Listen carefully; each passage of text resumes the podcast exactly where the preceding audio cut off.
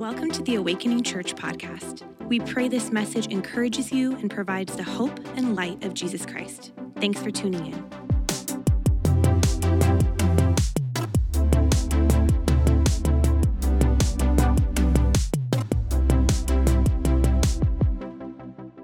Hey, great to be with you. This is amazing. This is exciting. Um, I woke up this morning and my daughter had left encouragement posts it's all around the house. So if you're wondering what this is, I had to take it down. I wanted this in front of me as I'm preaching today. Amazing. Um, just uh, full disclosure, like I've been on the verge of just flat out weeping uh, all morning long, like right there. Whew, uh, pull it back, pull it back, get through it. Uh, but I mean, it's just unbelievable. Thank you for coming. Uh, thank you uh, uh, for those of you who traveled uh, to be here and just gotten to give a bunch of hugs this morning. It means the world. Uh, to us. I want to take a moment and just really thank uh, our staff and team. They've worked tirelessly. Can we just thank them and for what they have done? Um, And I wanted to just, uh, real, here's something amazing. 10 years ago, who knew we'd be here 10 years later? I didn't. Hoped it, didn't know it. Um, but can I just, if I want to do something, if you have been with us since the very first uh, year, would you mind standing up? There's a handful of us that have been a part of this. Go ahead, stand on up from the very beginning. It's amazing. Thank you guys. Thank you for being a part of that. Means a ton. When we started out, we're like, we don't know if anybody's going to join us. And to not only see all of you join us, but then those who stuck with us too means the world uh, to us. Uh, you might be wondering, why in the world does a church have a birthday? That's kind of weird. That's odd. Um, and here's the reason why is uh, we believe that not just an event happened two years ago, but a movement happened two years ago. And God birthed a movement to awaken this generation to new life in Jesus. And by the way, we just think birthdays are funner to celebrate than anniversaries. Uh, and we love to party as a church. Um, and yet, we wouldn't be gathering today if it wasn't for. Uh, actually, I was just rummaging through my wife's purse looking for Kleenex. Um, if anybody's got some, you can bring it to me. I am literally, I'm not, no lie, I'm like on the verge uh, of, of it uh, there. I didn't find them. That's what I'm saying. I didn't find Kleenex. Thank you. Apropos. Um, and actually, Steve, what, you, you, this is a perfect segue. Could you stay standing up? Uh, this is Steve Clifford. He's been the lead pastor at Westgate Church forever. Maybe not forever, but it felt like it. Uh, and uh, we wouldn't be gathered and existing today if it wasn't for you and Dana, like I said.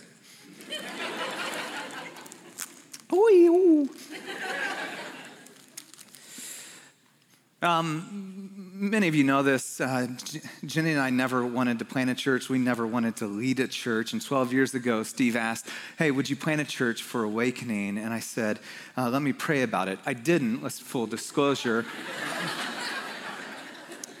and I came back to him and said, No. A year later, God had shifted our hearts that we knew something was happening next. We didn't know what it was. We've been praying, seeking.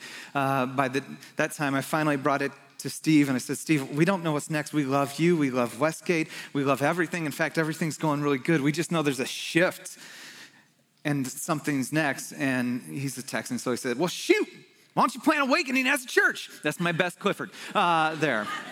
Um, and by that time, we were open to the I nevers that God often has for us. Isn't it true? And we look back and so glad we did. So glad in that moment. And so, Steve, as you step into the next season of ministry, you have so much legacy. And Dana, you have so much legacy with Westgate and other pastors and what you've done in the Bay. And Awakening is a part of that legacy. And so, can we honor their leadership?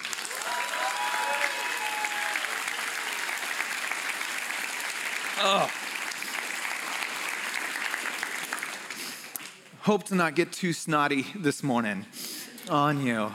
10 years ago, um, Jay Kim, who is now the lead pastor at uh, Westgate, he started out with me at Awakening. He and I, uh, on this day 10 years ago, were underneath the stage in the theater, sweaty and grimy, trying to desperately to lower that stage to like make it just right. I mean, we came sprinting into the very first service of Awakening Church, sweaty and grimy and stinky. Uh, and so I began to ask, well, how do we want to begin the next 10 as Awakening? How do we step into the next 10 of Awakening? Uh, or maybe I, this is clever. I don't know if it's funny or not. It could be good.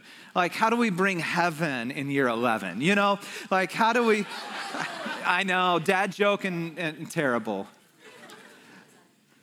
But what I've really been wrestling with as we step into a new decade, and we, we judge kind of our lives by decades, don't we? Our 20s, our 30s, 40s, 50s, 60s, and so on. As a church, as we step into a new decade, how do we confidently step into an uncertain future?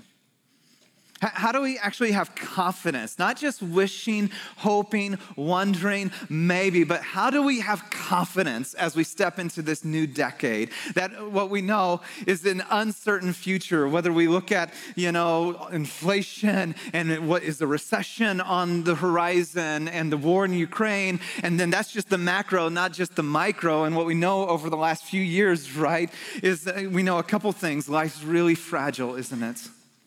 Life's really fragile. And the future's way more uncertain than we ever cared to believe. And can you actually have confidence? Move forward in life with confidence in the face of an uncertain future. You know what's amazing is an uncertain future is nothing new to the people of God.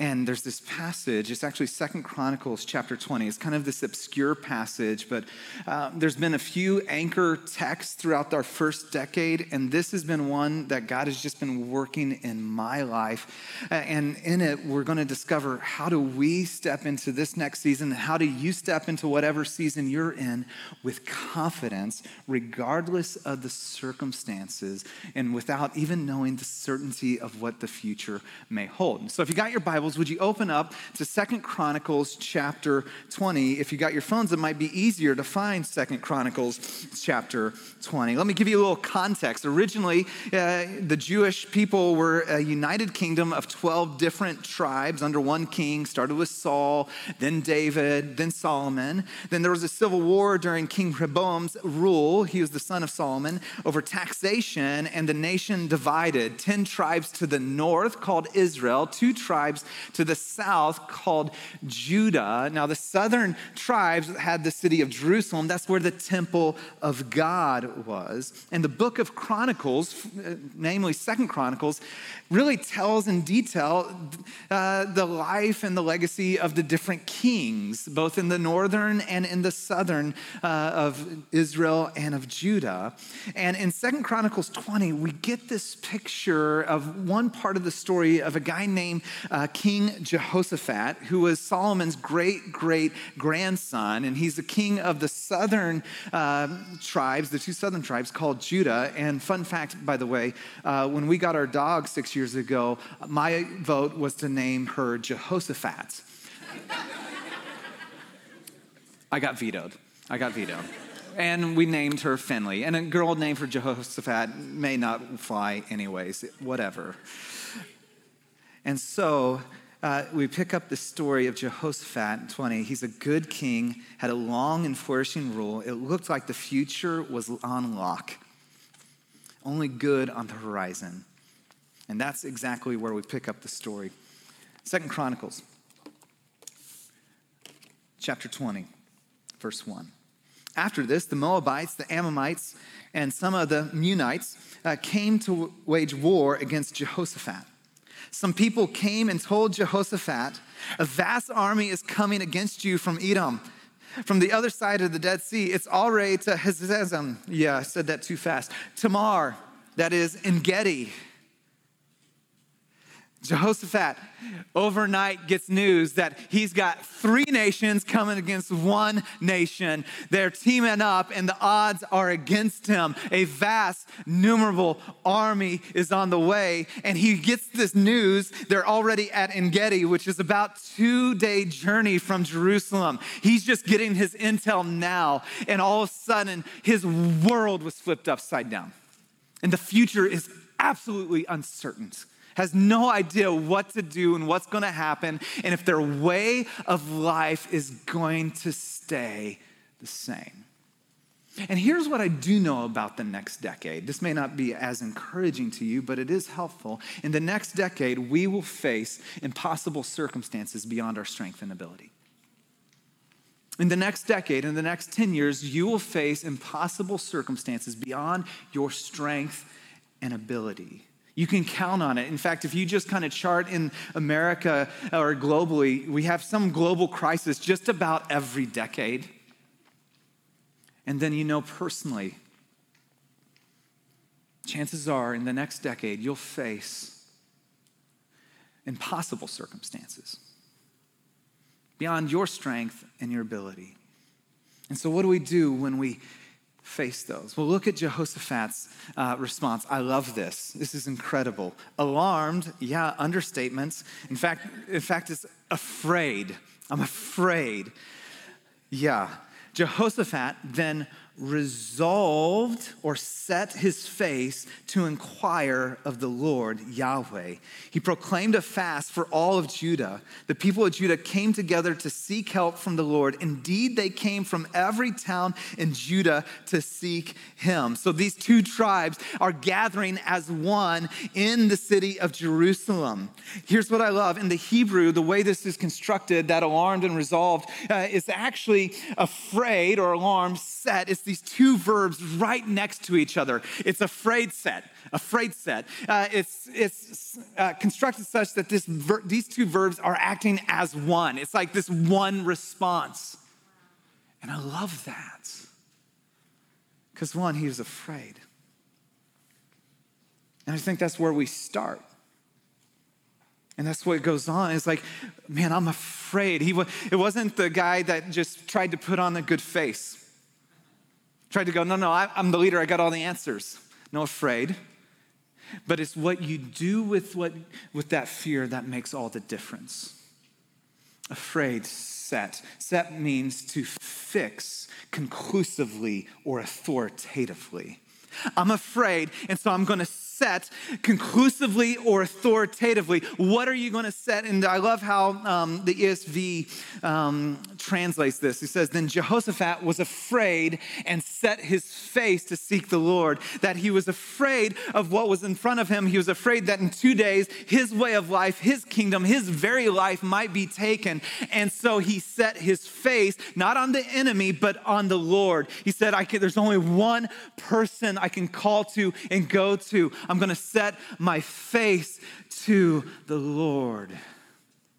See, how in the world do we step confidently into an uncertain future? We do it simply by this resolve to make prayer the first response instead of a last resort. The first response. You know, here's what's amazing. Like, so I'm a pastor. I, I guess you already knew that. I would love to say that prayer is often my first response, and it's not. I love to fix problems. And I think I'm pretty capable. And so the minute you hit a problem, the minute you hit a crisis, the leader in me goes into overdrive and I'm like, okay, what do we need to do? Gather the best and brightest. How do we solve this problem? And you get after the problem and eyes and gaze and fixed on the issue. And isn't it true? Those are the things that keep you up at night and wake you up early in the morning and that are running through your mind all day long. And he says, no, no, no. Resolve to make prayer the first response. Like right at the front end, that I'm going to set my face on the Lord. I mean, think about this. Two days out, he's got an army, three against one, coming to dismo- demolish him. He doesn't gather the commanders. He doesn't get the war room, doesn't call people from all of Judah or try to rally other nations to come alongside. Let's try to even the odds. In fact, when he gathers the people, what does he do? He says, Let's fast, let's pray, let's go to the one who controls it all. Resolve to make prayer your first response instead of your last resort.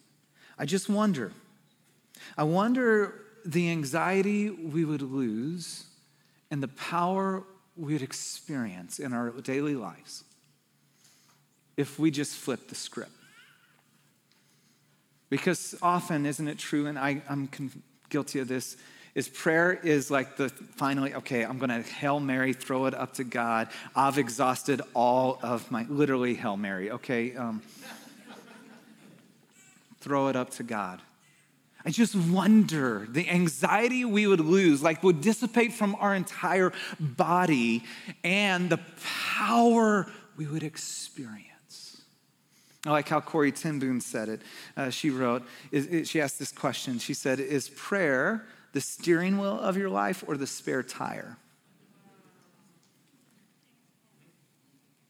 And so when we pray, what do we pray? How do we pray in a way that we can step confidently into an uncertain future? Listen to Jehoshaphat's prayer. It's amazing. He goes on to say, that Then Jehoshaphat stood up in the assembly of Judah and Jerusalem at the temple of the Lord in the front of the new courtyard and said, Lord, or Yahweh, I am eternal one, the God of our ancestors are you not the God who's in heaven? We're dealing with earthly things and I need a heavenly solution. Are you not the God in heaven? You, you rule over all the kingdoms of the nation. I got three nations, and yet, last time I checked, you're in charge of all of them. Last time I checked, you're in control of all of them. Last time I checked, my great great grandfather wrote in uh, Proverbs that the ha- heart of the king is like channels of water in the heart, in the hand of the Lord. Like you can move them whatever way. You're in control. Hmm. Power and might are in your hand, and no one can withstand you. Here's Jehoshaphat. I, I know we can't withstand them, but I know no one can withstand you. What do we pray when we pray? How do we pray in such a way to step confidently? First, refocus on the power of God. Refocus on the power, the sovereignty, the grandness, the greatness of God. Like you have an incredible God who spoke and all that came into being just with the word. Like you begin to focus on the power of God, that you're actually in control, even though my life feels out of control. Like there is no chaos in you. You're actually seated on the throne. You're not uncertain, even though this future feels uncertain to me. You actually are ordaining and navigating my very steps. And so I'm going to focus on the power of God. I love that. Power and might are in your hand. See, I think the question is will, will we take matters into our hands or entrust them into the hands of God? I mean, the logical response, and all of us who would go, Yes, there is a God who created all that there is, who loves us, who's good and for us, absolutely. And yet it takes that resolve, doesn't it? I resolve. I'm afraid, but I resolve. I'm going to set conclusively and authoritatively. I'm going to, what I'm holding tightly into my hands, I am going to entrust into your hands. Why? Because all power and authority you have.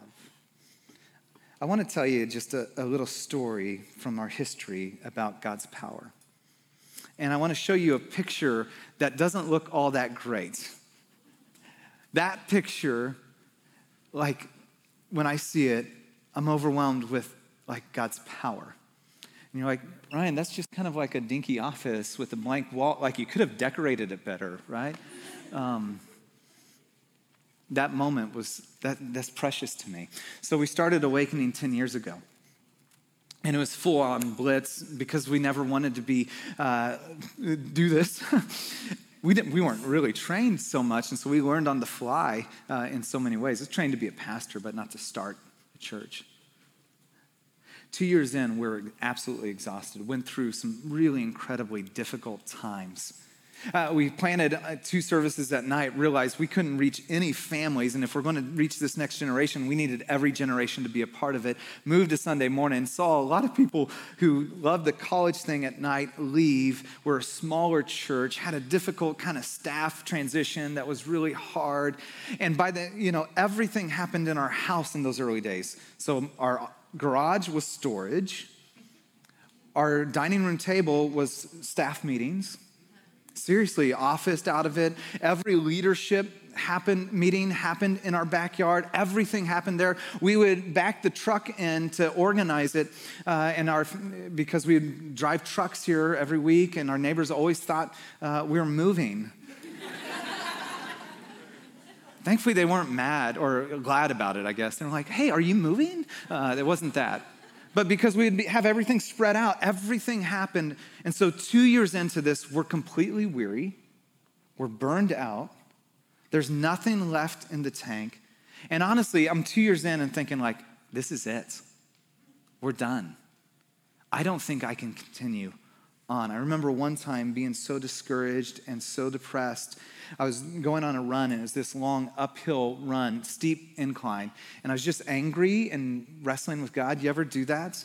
And I'm just up this incline and said, God, this is what it feels like. You called us, we obeyed you, and it's only been an uphill climb. There's not even been a plateau, let alone a downhill. It's just been an uphill grind the whole time. Where are you?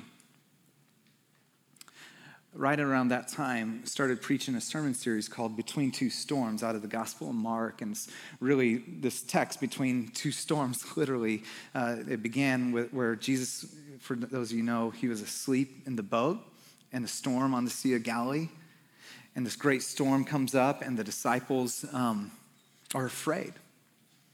They're afraid they're going to die. They're professional, you know, fishermen, and it's such a fierce storm, they think all is lost and Jesus is asleep through all of it. And they wake him up. And when they wake him up, they say, Don't you care? And when we work, walk through those impossible circumstances, isn't that how we feel about God? Like you've been apathetic, don't you care? So I'm studying this passage, and I, I saw something, and I've read it a hundred times that I'd never seen before. The disciples didn't wake up Jesus to calm the storm. I was like, what? Why would you wake up Jesus then? The reason they didn't wake up Jesus to calm the storm because they were scared spitless when he did.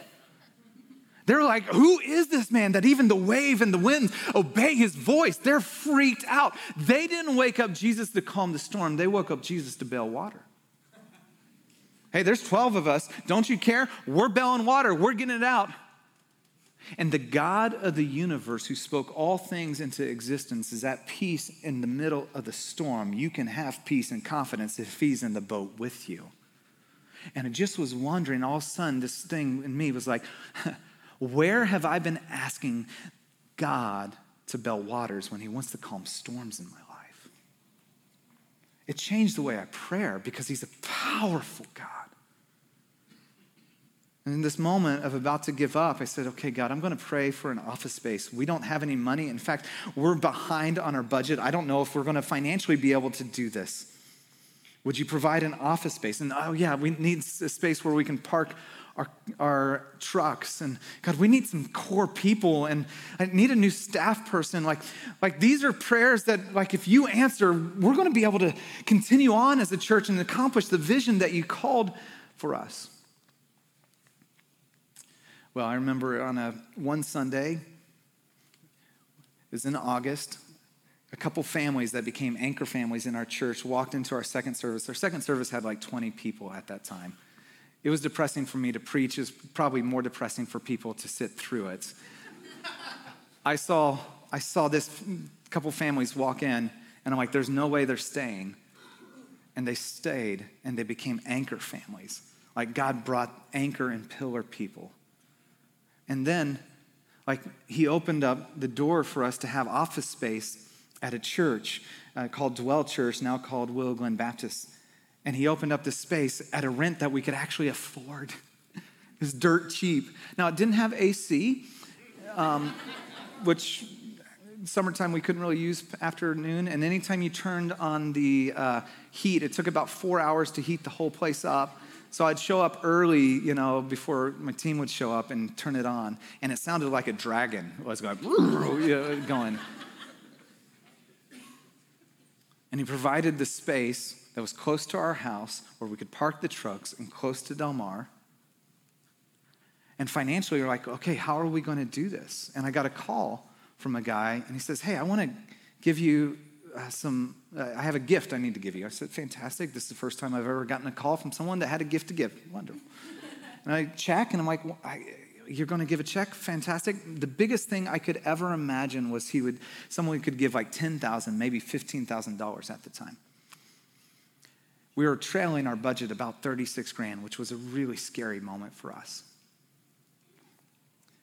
and he hands me a check and by the way i don't know what people give it's just he had handed it to me for $67000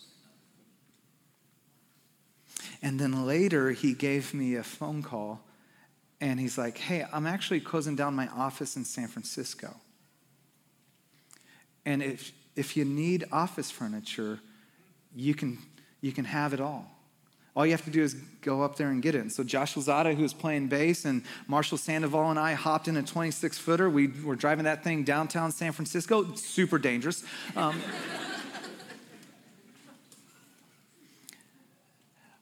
You know the thing I forgot to pray? Was for office furniture. And God answered that. And what we saw was when we put it in the office, and I know it doesn't look all that grand to you, it's beautiful to me. It's beautiful. It's like God answered the prayer before I even knew to pray it. I was just so locked on that we could get space. Then we couldn't even afford furniture, and God said, Gotcha. I got you taken care of. I've got you financially, I got you people wise, I got you uh, office wise. He is the God who is so powerful and in control and can move mountains. And He can move in people's hearts to give you office furniture that you didn't even know to pray about. How, what do we pray about when we pray? Refocus on the power of God, His ability, not your ability. Secondly, recall the faithfulness of God. Recall the faithfulness of God. Jehoshaphat goes on, he says, Our God, did you not drive out the inhabitants of this land before your people Israel and give it uh, to the descendants of Abraham, your friend? He's recalling what God had done in the people of God, his people, over time. It is so important that we take time to recall the faithfulness of God and how he worked. By the way, God's past faithfulness in your life is what gives you confidence to step out in faith in the future. The things that we have confidence moving forward is because we've seen how faithful God has been to us the last decade.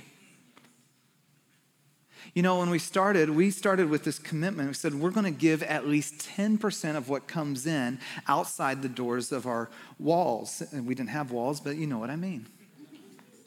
And I remember the person who was helping us with finance, who was an incredible, uh, amazing woman, had a tech background. And she said, you, you can't do that. You won't survive. And by the way, all you have is a bunch of college kids. They don't give, anyways. I have a couple core beliefs. One, you can't outgive God. Two, the church should lead the way in unleashing extravagant generosity to a hurting and broken world because we have an extravagantly generous God. And if we're going to ask people to tithe, to give biblically, then we're going to model it not only as a leadership, but as a church. Here's what's amazing over the course of the last decade we have met our budget every year which is incredible, and given at minimum 10%, often more. This last year, we gave over 20% of our budget away $369,000 this last year alone. Isn't that great? Ukraine, Afghanistan, Haiti, Foster the City, Called Up, Del Mar. I mean, I could go on and on about the ways we've been able to serve and be a part and over COVID. I mean, it's amazing. Our leadership council, which are our elders, we said, we're going to err on the side of generosity. In a time that's uncertain, we're going to err on the side of generosity. We may not know what's around the corner. We don't know if giving is going to continue or not, but we're going to err on the side of generosity. We even completed a capital campaign over COVID, which was crazy, of $1.5 million.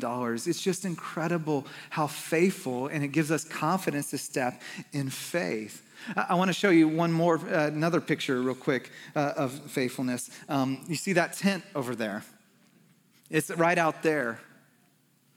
You know, one of my I nevers I never wanted to be in a school.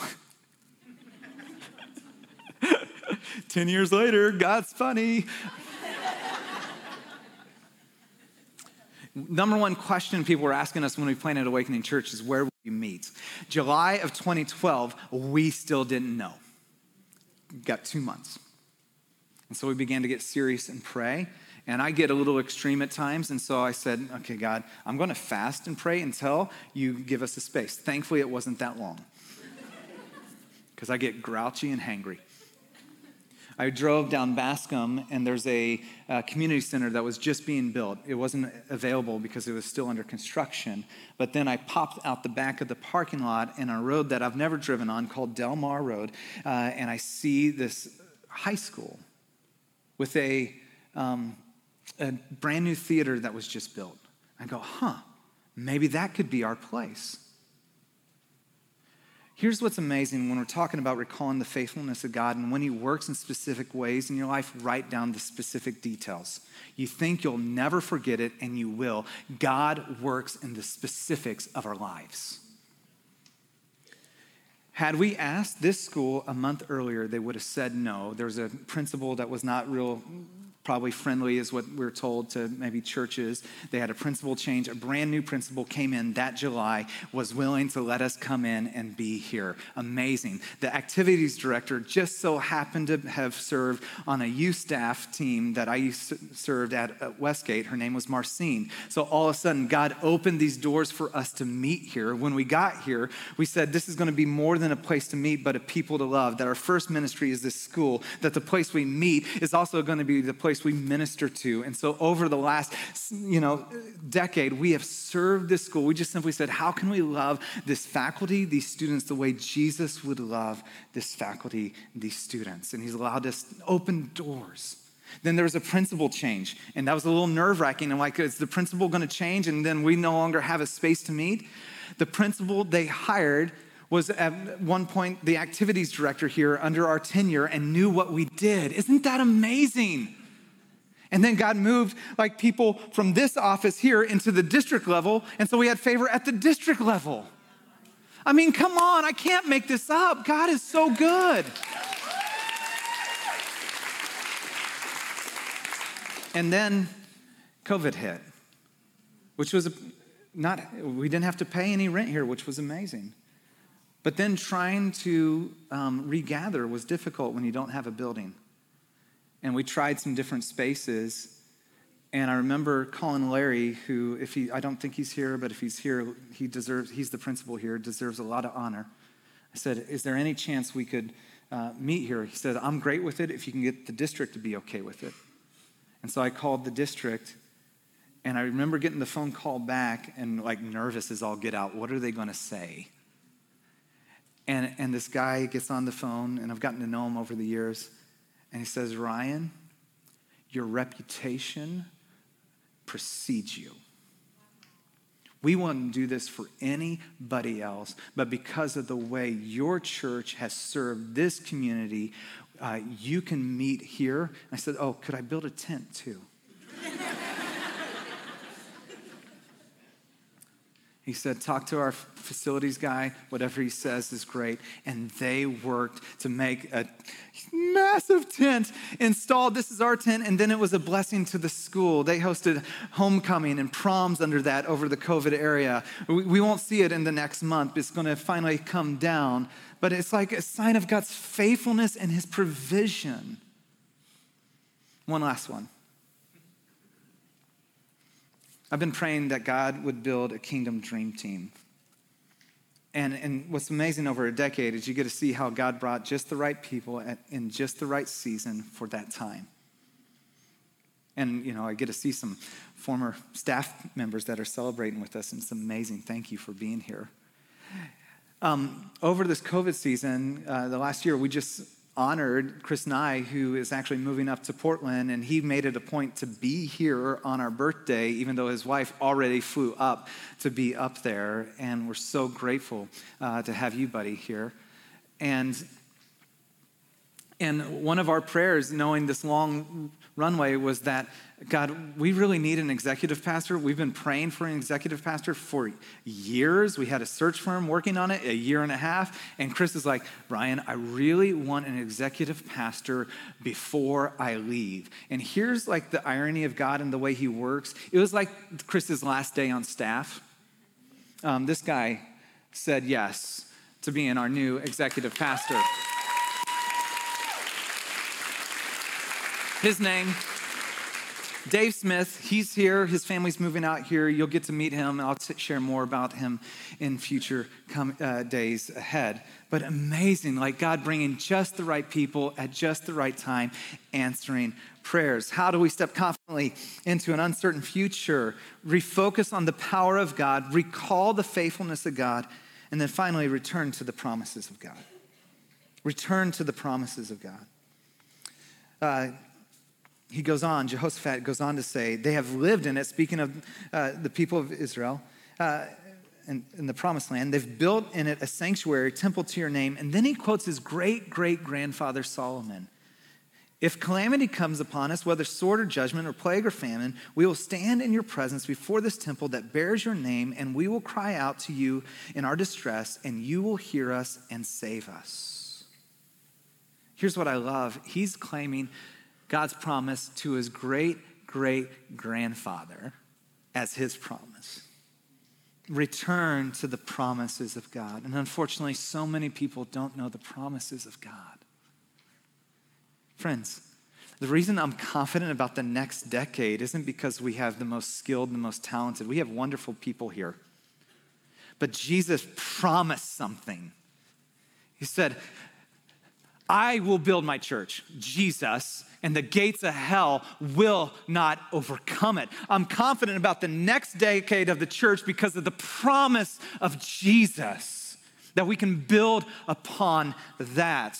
I'm confident about your relationship with Jesus, my relationship with Jesus, not because you're gonna be amazing or I'm gonna be amazing, but because of the promise of Jesus that he who began a good work in you will complete it until the day of redemption, day of Jesus Christ.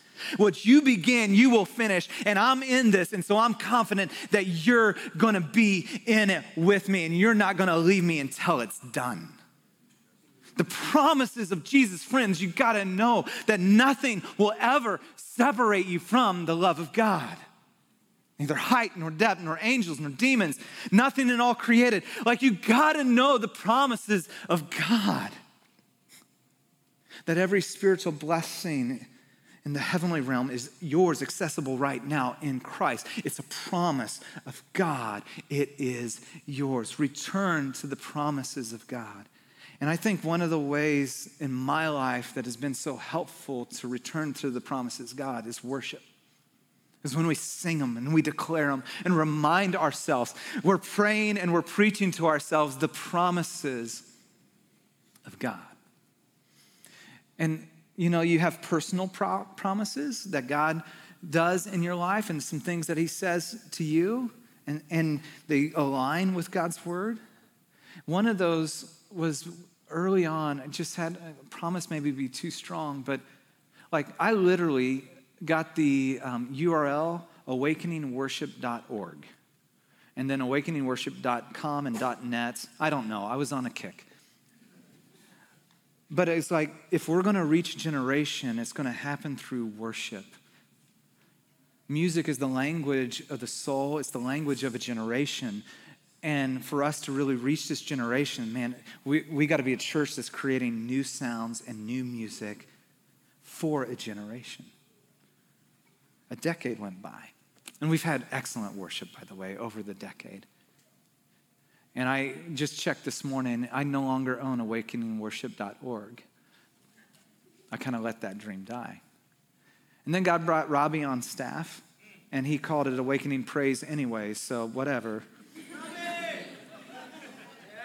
And today dropped our first EP called Coming Back to the Basics, three songs.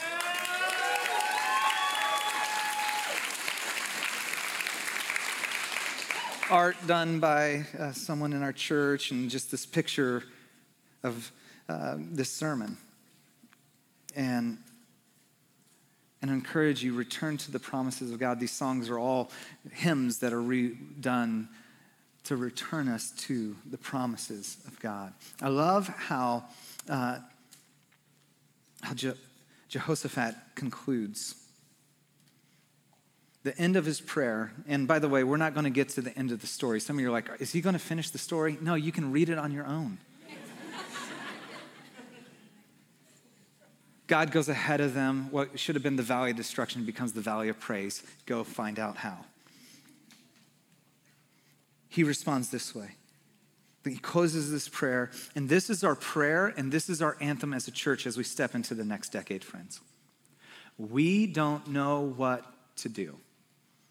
Isn't that amazing when a leader says that? maybe not. You're like, no, I want you to know what to do. But our eyes are on you. Sermon title today Eyes on You. We don't know what to do.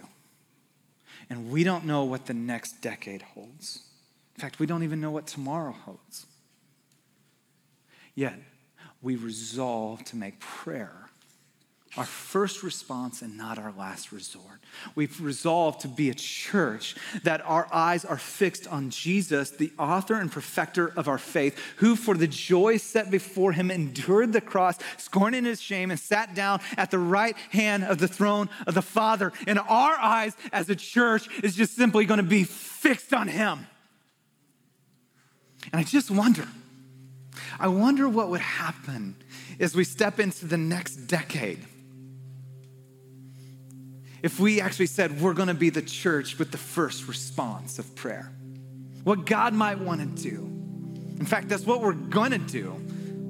We're going to find out. We're going to get back to the basics. We're going to do 40 days of prayer. We're going to do a whole series. We build a whole booklet over the next several weeks. Can't wait for that because we believe that if our eyes are on Jesus, we can step forward into whatever is coming next. And He is with us and He is for us. His power will strengthen us, His faithfulness will undergird us, and His promises will sustain us because the one who promised is faithful and true. Our eyes, our eyes so, can we start the next decade this way? I know there's a lot of us and it might be a little awkward. But when we started Awakening, I had this kind of um, this nice idea. It, it was that came this way. I want to lead this church from my knees. But it's something I said, it wasn't something I lived. And that really difficult patch when I thought awakening wasn't gonna, you know, make it, I started living it and then begin to see God do what only God can do. What if we lead from our knees, church? What if we move forward from our knees and see what God's going to do? And so let's begin this next decade, if you will. Can you just get on your knees if you're physically able?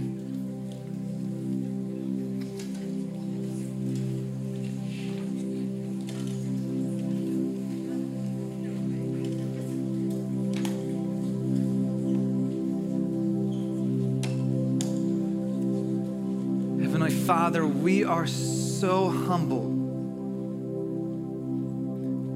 that your strength and your power has led us through these 10 years. You have been so faithful. You've been so good to us. And we confess we don't know what to do. I don't know what to do. But my eyes are on you. Our eyes are on you. We resolve, we set our hearts conclusively and authoritatively. We're afraid, certainly anxious, yeah, absolutely, but we're set, our face is set towards you. It's all because of you, it's all for you. Where else can we go? You alone have the words of life. And so we start this decade on our knees before you.